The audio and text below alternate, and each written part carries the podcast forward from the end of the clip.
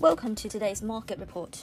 Global equity markets rebounded after the S&P 500 pared losses that briefly took it into bear market territory, and the dollar gained on Friday as investors unease about Federal Reserve policy tightening to curb inflation kindled fears of a recession. China cuts its prime rate for five year loans, which influences mortgage prices by 15 basis points, in a reduction that was sharper than expected as authorities seek to cushion the impact of an economic slowdown.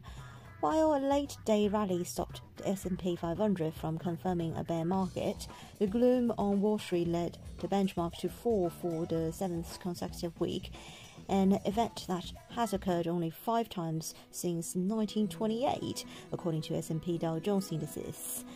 How long the downdraft in equities lasts will depend on when inflation breaks, according to Chase Investment Counsel.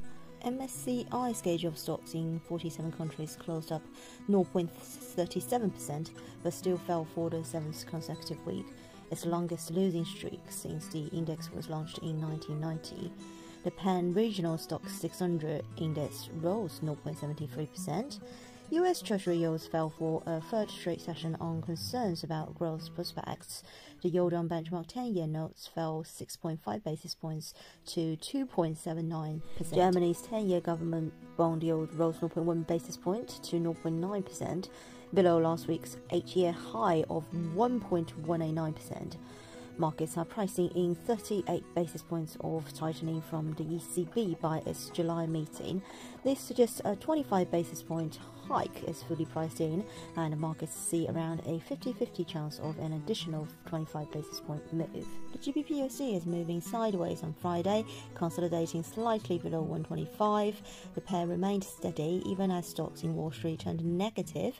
Risk aversion is offering no boost to the dollar. Euro dollar retreated from 106 and clings to 105.30 on a risk on mood dollar yen weakened to 127.92. This is today's market news. Thanks for listening. We'll see you next time.